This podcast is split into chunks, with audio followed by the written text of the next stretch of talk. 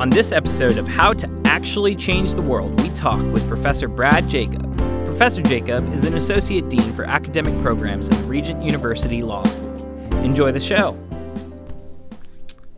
All right. Well, welcome everybody. My name is Darvin Wentes. And I'm Ray Pearson Ben. And this is How to Actually Change the World. It's Regent University's official podcast, and we are so excited.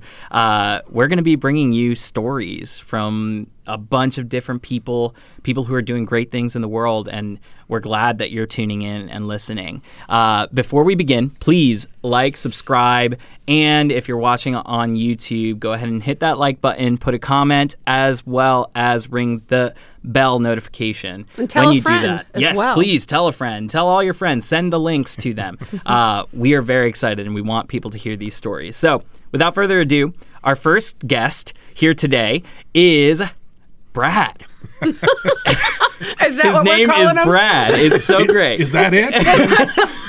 it's Brad. Some guy named Brad who wandered in, wandered in off the street. Let's qualify Brad, okay? Brad is a really great uh, guest today. He is in our law school. He's one of our professors, and uh, his name is Brad Jacob. That's his last name. I added that there. Would you please introduce yourself, Brad? You've already introduced yourself as very comedic and fun, and you're I, you're a hoot. So please introduce yourself. Well, I'm uh, Brad Jacob, and I'm uh, an associate dean and a professor in the law school. Been at Regent for 21 years. Came here in 2001.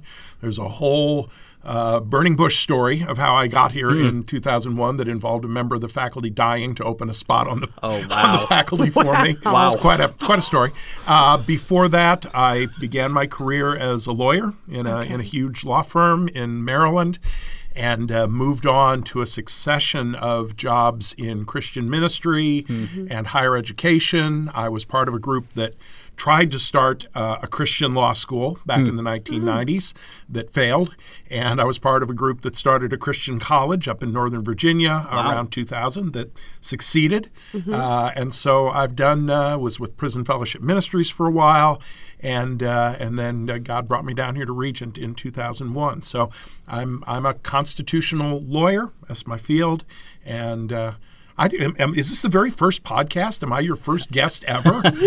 Uh, you are not our very first guest ever. Why didn't Okay, you just let okay. him? Th- we could have made him. I could have I could have made you the very Yes. first It guy. sounded but like you was were so setting me up as the excited first I, guest. I'm sorry to So break actually, your this has been on going on one. for 12 years. Yeah, yeah. You, you ran out of smart You're people just to another talk to. another guest. uh, no, what we are very excited to have you, and thank you for joining us today. Uh, though you are not the first, you are the first constitutional lawyer we have. Absolutely. Well, okay. Look I'll, at that. I'll accept That's- that. What an honor for me. It's making history. Yes, yes. Uh, so actually, we want to really jump in right now. There's a lot of uh, a lot of conversation in the air. I mean, like every every four years we have an election, you know, and there are things that go on. Politics is a huge point of contention within the world, and um, a lot of people kind of just listen to news. They hear things on uh, from a friend, you know. All of these different things, and we kind of just want to set like some foundational things and talk about some foundational things, uh, and just hear your perspective on those foundational things. And one of those is actually a word that I I have heard uh, anecdotally uh, thrown around, as well as I've heard law students more so than any other person uh, throw this word around. Is the word pluralism, and it's a it's a big word for people who have never see, heard I- it before. I just turned in my seat. so I have a class in front of me. yes, I'm ready. yes. I'm ready to teach. Do Yes. the law professor thing. Yeah. So could you please give us uh, a definition of what pluralism is, and then maybe go We'll into go from there. Yeah, we'll go from there. Okay. Well, you know, pluralism refers to a plurality, a multiplicity of things, more than one, multiple views. Uh, we typically use it uh, talking about religions, talking about worldviews, uh, that we live in a culture where lots of people have different fundamental assumptions about what the world is like, what's Yeah. important, how you live your life. Uh, the United States has always been pluralist. Uh, we've always had a, a variety of views. But for much of the country's history, there was kind of a veneer of uh, of sort of Christianity. It wasn't not it wasn't that everyone was a Bible believing Christian, but there was sort of a Christian ish culture. Um, some people have referred to it as as uh, moralistic therapeutic deism is a word you a phrase that you hear sometimes that it's sort of there's a God and we're all supposed to be good people. And if you're good you go to heaven. And and so while there were there was pluralism in the sense of Baptists, Presbyterians, Anglicans, Catholics. Um, in you know the last century, pluralism has kind of exploded in this country, and especially in the last, I guess, 50 years, maybe since the the 60s and the sexual revolution, and everything's kind of changing in my youth. Um, You know, now we're a country that that the Christian uh, portion of the population is dwindling rapidly. You know, I don't know that it's accurate to say that Christians are a majority religion in this country. Uh, maybe if you include all the nominal people, they are. But um, we have so many different faiths and worldviews, whether they're whether they're you know Buddhists or they're Hindus or they're, or they're uh, Muslims or they're just kind of spiritual people who don't believe in any particular religion, any particular vision of God.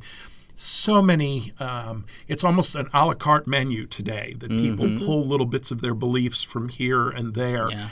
And so, you know, pluralism is now, I guess, much more plural than it used to mm-hmm. be because there isn't even the ability to come back and say, well, at least we all believe there's a God, right? Yeah. And we all believe mm-hmm. God wants us to be good and we've got some kind of understanding of what good looks like. Even you know, we can maybe look at the Bible and some of those things. Uh, the America today is an in tremendously pluralistic culture. Well, well, what problems, what tensions do you believe exist because of the pluralist society that we have? Well, you end up with these fundamental differing visions of the good, right? And uh, we see this, you know, I'm a church state lawyer. We see this in the church state arena. If a state says, uh, you know, we, we're going to provide scholarships for students to go to private schools and will include religious schools. Is that a good thing or a bad thing? Some people are going to say, well, that's good. It's good to encourage people to be religious. And if that's what the parents choose, why can't the state let the money follow the kid there? And others will say, you know, we can't take our tax money and use it because these religions are basically bad. They make people be backwards and bigoted and hateful. And we don't mm-hmm. want that. You know, we, you know, it affects, it affects abortion debates. It affects so many of our public policy issues where we have just these fundamentally different views of, of the good. And we're not only pluralist, we're polarized. Mm-hmm. And, mm-hmm. and mm-hmm. there's so little effort either in the public at large or in our political leaders to find common ground anymore. Yeah. Uh, that we that we end up just fighting over everything. And, and there's no there's no common basis for making decisions. Well, with pluralism though, it's it and just like you said, years back there it was a whole different view. And then now you jump 20, 30 years and pluralism has pluralized. Mm-hmm. And so we are to assume when you look at history, you're you're now supposed to be able to pr- predict where we're going mm-hmm. by looking at how history hits me. So 20 years, 30 years from now, my children are going to experience an even more pluralistic world. So, where do you feel like legally we could draw a line and still not infringe on people's rights? It's hard. I mean, it's not easy to do. I think the biggest trick is we expect too much of our government.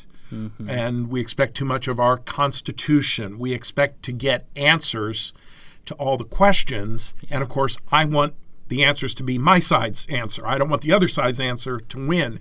So when you're in this sort of no compromise, take no prisoners kind of mentality, um, I, I think we're in a really scary place right now as as as a country. Um, and again, we're not we're not looking for the places where we agree. We're looking for the places where we disagree. Let me give you an example. Um, the hottest issue right now, we've had some huge stuff in the Supreme Court the last couple of weeks. Uh, abortion is the huge issue right now. The Supreme Court, uh, in the Dobbs case, overrules Roe versus Wade and Planned Parenthood versus Casey and says, correctly, in my view, nothing in the United States Constitution deals with abortion. It doesn't say that the states may allow abortion. It doesn't say that the states may not allow abortion. It's simply not a constitutional issue. It belongs to the people. Go to your legislature, decide, make the laws. Well, American people are very divided. Yep. I'm really pro life. Okay. My mm-hmm. wife and I have adopted four children out of crisis pregnancies because we're committed to trying to help Yeah. Mm-hmm. moms, young moms who are in a crisis pregnancy. I, I believe that science teaches that when a human egg is fertilized, it has fully human DNA, mm-hmm. and therefore it is a person. Mm-hmm. And I am generally opposed to ending the life of a person. Um, so for me, even even things like the the, the morning after pill and L and some of these mm-hmm. birth controls that that take a fertilized egg and cause its existence to end very quickly, to me is ending the life of a child. Yeah. Now, that's a very extreme view on, on the right to life. That's my view. But I recognize that less than 20% of the American public agree with me on that. And there's another less than 20% on the other hand who say a woman should be able to abort her baby right up until the moment of live birth. You know, no restrictions, which is pretty close to what Roe did. Yeah. Um, no restrictions. You just, if you don't want that child, until that child is out there, you know, laying on the bed in the hospital, you can always end the life of that child. Neither one of those groups has a majority in this country. Yeah. Excuse me. There's 60 plus percent in the middle that want a more uh, nuanced view. Maybe it's I'm okay with abortion at six weeks, maybe eight weeks, but not 20 weeks and not 40 weeks. And excuse me. Um, how do we deal with rape and incest? Mm-hmm. And what about physical harm to the mom? I think everybody agrees if the mother's life is at stake or if it's an ectopic pregnancy or some of those, of course you can do what you need to do. But there's all these interim cases, which is where the political process is by and large going to end up Yeah. if this is decided politically. There will be a few states that protect all abortions, you know, maybe New York and Massachusetts and California, and mm-hmm. maybe a few that ban all of them where the mother's life isn't at stake. But most states are going to reach some sort of compromise that the majority of the people can deal with. Yeah. And I have to be able to say, that's not my preferred moral outcome, mm-hmm. but I recognize that I live in a pluralistic society and I don't get Yeah. To have my side win every debate. Yeah, I think that's an incredible point. That last part that you were just talking about of the reality that, and this is, let's take abortion, put it aside. Let's talk about murders coming in, in the world. Let's talk about lying in the world. Let's talk about all of these very things that are evil in the Lord's eyes. Mm-hmm. That that death is evil on its own. Death as a whole. Like we were never meant to die. We were meant to be alive for all eternity and then sin entered the picture. You know like this this is a reality that we live every single day and we are always having that fight back and forth. That very and i think paul says it very well that the very thing that i don't want to do i do. The very thing that i do want to do i don't do. He's talking about the righteousness that he wants to attain and the sinfulness that he attains all the time. Yes. and that is exactly what we see here that we're going to live in a world that is fallen and sinful. And this, we can still call it sin, whether they legislate it, whether they hold Roe versus Wade up. We can still call it sin and we can still say this is evil. We should not do this and still fight for those things, you know, and we still have to reckon with it. So I think that that's such a such an incredible point. Absolutely. And and being willing to say, okay, if the law allows abortions up to eight weeks, because that's what most people in Virginia or wherever it is want the law to be, then then we'll have to live with that law. And and if if that's not my preferred moral choice, Yep. we live in a in a society where where the law belongs in the hands of the people. Yeah. St. Thomas Aquinas uh, famously said that the law can neither prescribe every virtue nor proscribe every vice. Uh, there are some things that may be sin that aren't subject to the civil law. And, and when we're going to govern a state, a country, um, we've got to work together with people who may not share our views. And, and we used to be able to do that Yeah. in this country, and, and it's largely broken down. Yeah. Yeah, I think, and yeah, that's such a hot topic right now. And it really does point out like, do, are we really like trying to attain the virtues of pluralism working, or are we trying to go towards those polarized sides? And I think right now, I I'm pretty confident that we there's a lot of people trying to go towards those polarized sides.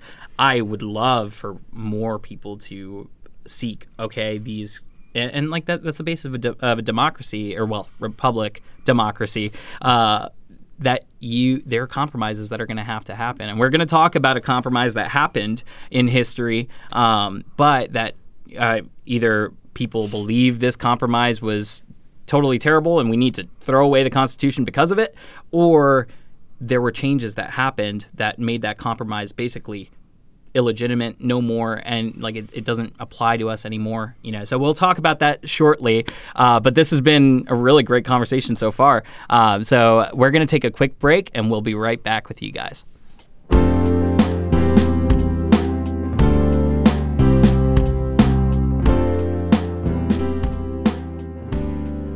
All right, and we are back. Uh, we were just having a really great conversation on pluralism and within the, the landscape of abortion and all of the things that are going on right now. Uh, I believe Ray actually has a question for I us. Do, So, uh, I do, and it's because, and I just am curious. You said just now that there was a time when, uh, of course, we were plural um, since the conception, but there was a time when we were working well as a pluralistic society, and I'd like to know when that was. yes.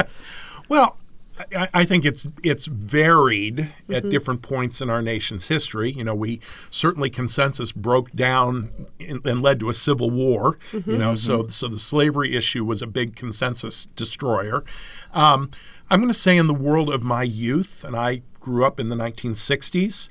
Um, there was a fairly good cultural consensus that let people work together. And again, it was it wasn't that everybody was Christians. It was this sort of this this sort of moralistic therapeutic deism kind of thing. But but you know. People discussed issues. The Democrats and the Republicans weren't nearly as far apart as they are now.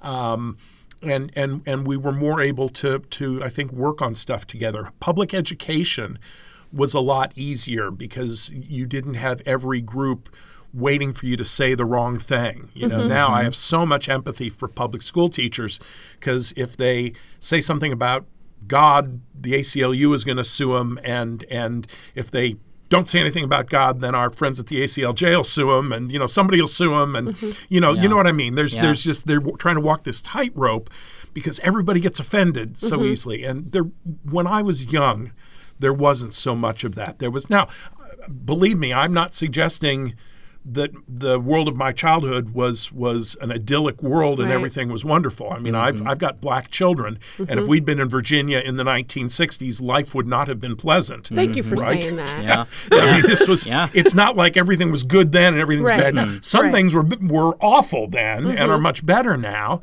And but but I think on this on this sort of uh, worldview issue, this is there some kind of a a way of building a consensus to discuss issues? In some ways, that existed. Existed. Yeah. Okay. At least if you were white. Okay. And and I appreciate you saying that just because, you know, I we all bring to the table our life experience, Mm-hmm. right? And I won't say I go as far back as the 60s. I won't say that. No, you're a but- child. and I love you so much for saying that. But I I can say the experiences that my parents have and even the experience that I had Yeah. um, growing up, even in this region, um, uh, certainly were not always pleasant. Yeah. And so I just wanted to know if, you know, if there was a time when everybody was a little more um, unified, uh, I'd like to know when it was. Now, I think right now there is so much greater distance um, between people. You know, I think that we're farther apart, and that is problematic.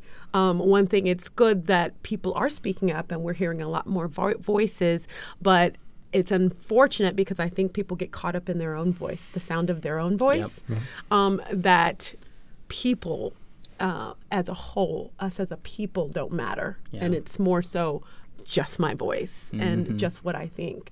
And so I'm glad that you recognize that. And it's good because I didn't even know that about you as a parent. Oh, that I- Um, that I have black kids? yes. And that, so then you do have an experience there of knowing that there are issues that we need Yeah. to rectify just um, with the differences of how people are treated just in the uniform that they have been issued.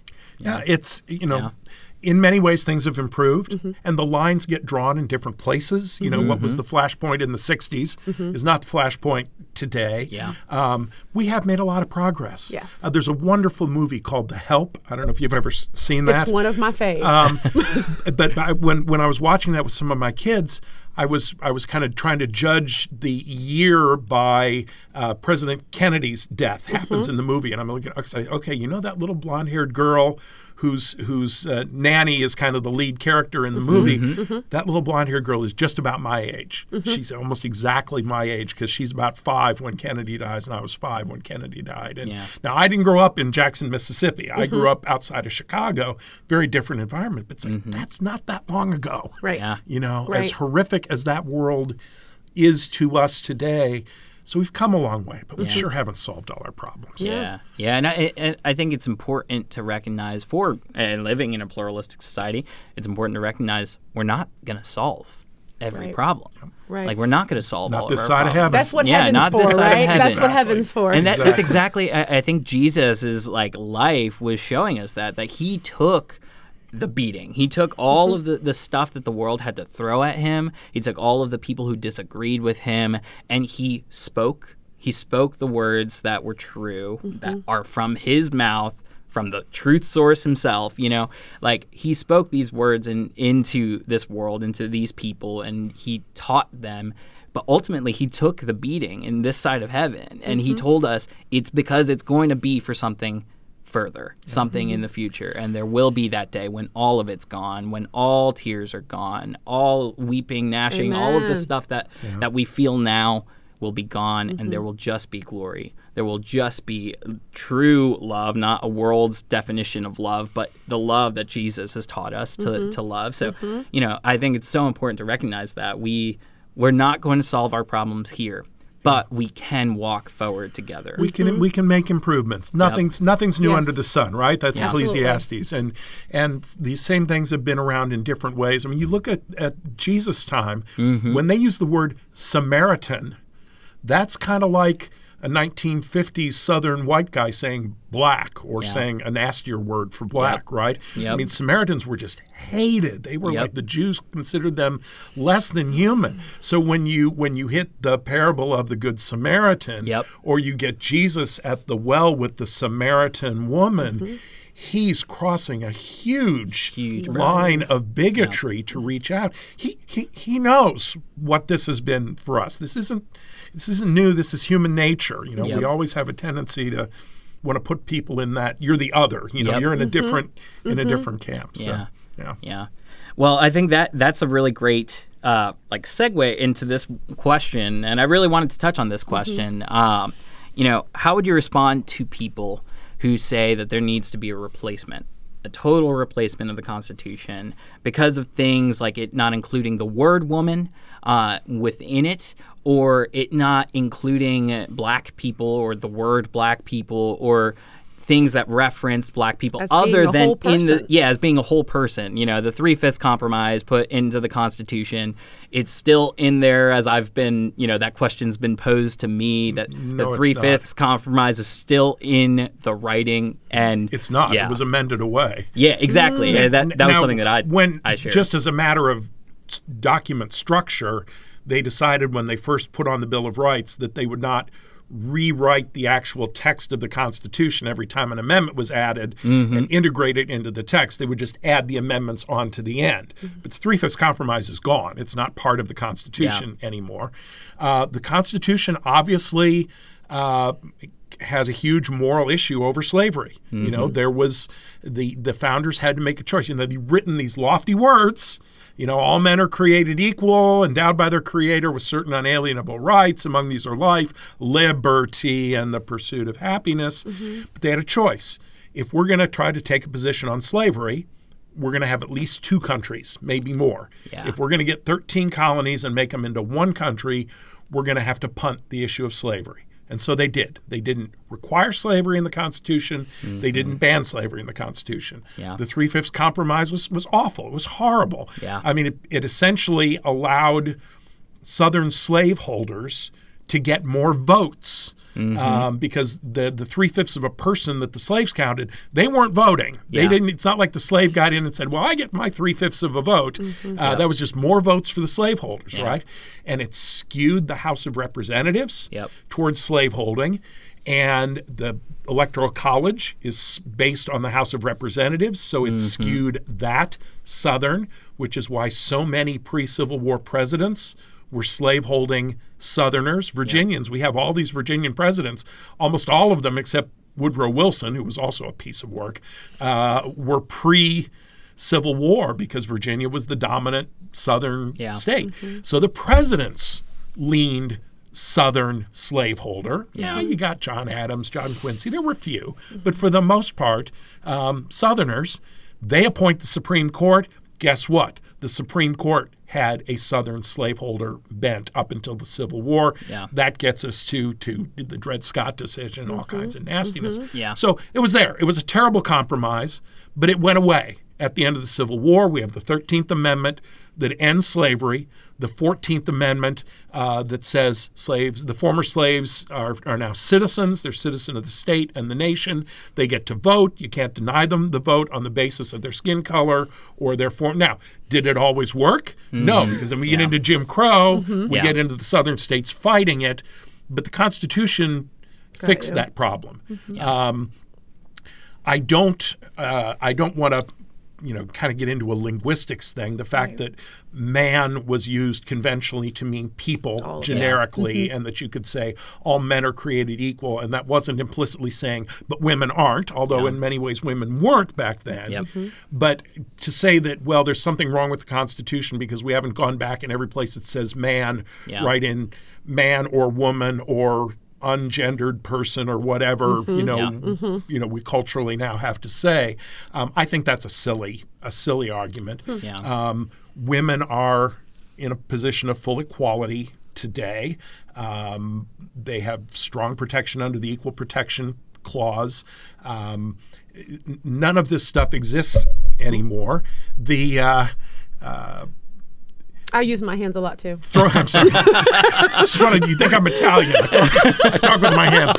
Um, the the uh, to to say we're going to throw out the Constitution. The Constitution is just supposed to be the structure. Yeah. Blueprint How we how- do it. It's the rules of the game Yep. that we. It tells us, you know, how to elect people, how long they serve, how you pass a law. Yeah. It's not supposed to answer all the political questions. There's nothing wrong with the Constitution.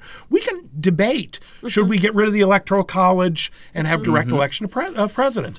I think that's a very reasonable debate. Uh, I mm-hmm. don't think either position on on that is crazy. I can I can mm-hmm. argue I can argue for either one, right? You know, we we can we can change things in the Constitution, but there's nothing foundational about the structure of government uh, that it sets up that isn't that isn't working. The problem we have is the way the people are using it and Yeah. the people who are running for office and this, you know, this sort of if you're not in my party, you're my enemy, and I'm not just going to disagree. I'm going to destroy you. That Yeah. kind of uh, mentality um, has has uh, has really hurt our country. But I I don't see any reason why the fact that there was a problem that's been solved means we should now throw the Constitution out. I don't Well, see the that- argument. With that, then why do you feel like, and I, I I feel like I heard a bit of that answer in what you just said.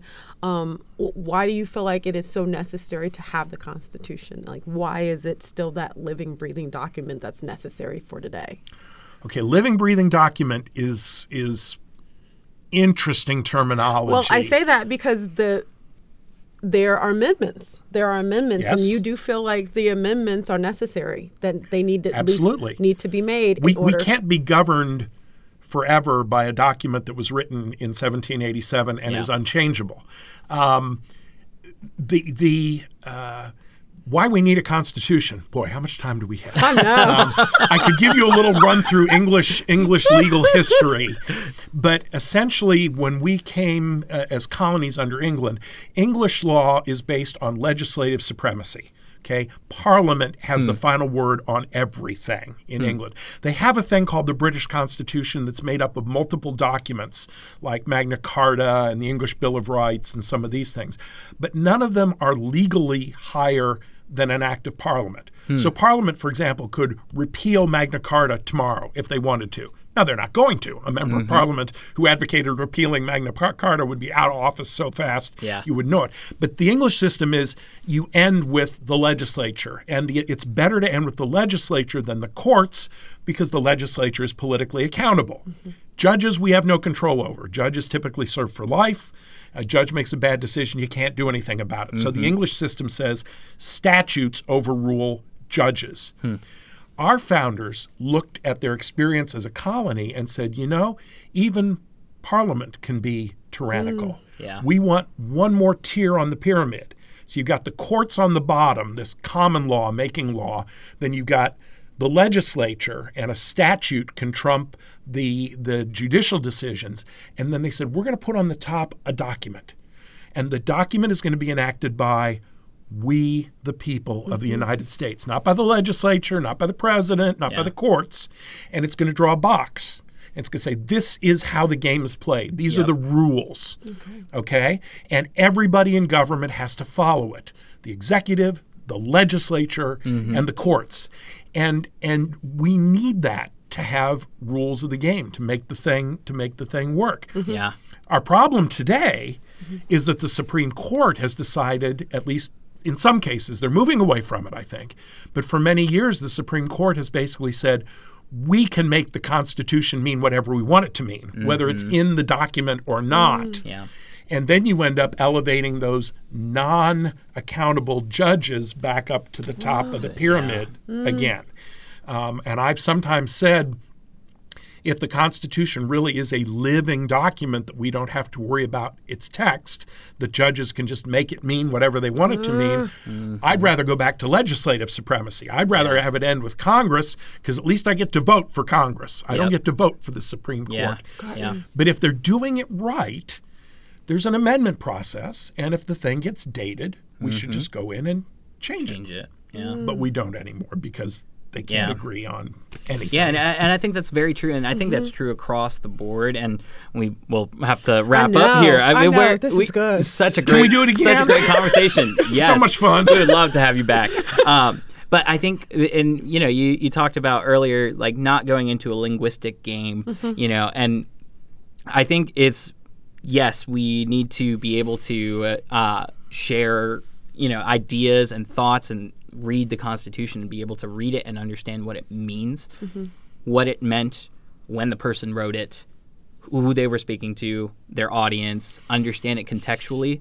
And I think that's what we've run away from in a lot of areas. I mean, you see it biblically. That's you know huge issue within the church. Absolutely. is you uh, you read it and you're like, this is what it means to me, and therefore it's my meaning, my thoughts, all the things that I think I'm imposing onto the text. It's a great parallel. You know, Yeah. what, what some churches try to do with the Bible is what some in government try to do with Yeah. the Constitution. I want to remake it in my own image. I want to make it be mm-hmm. what makes me, me feel good. Comfortable. Yeah, Right? yeah, and, and to be a pluralistic society, we mm-hmm. all have to come on and say it means this. How does that apply then?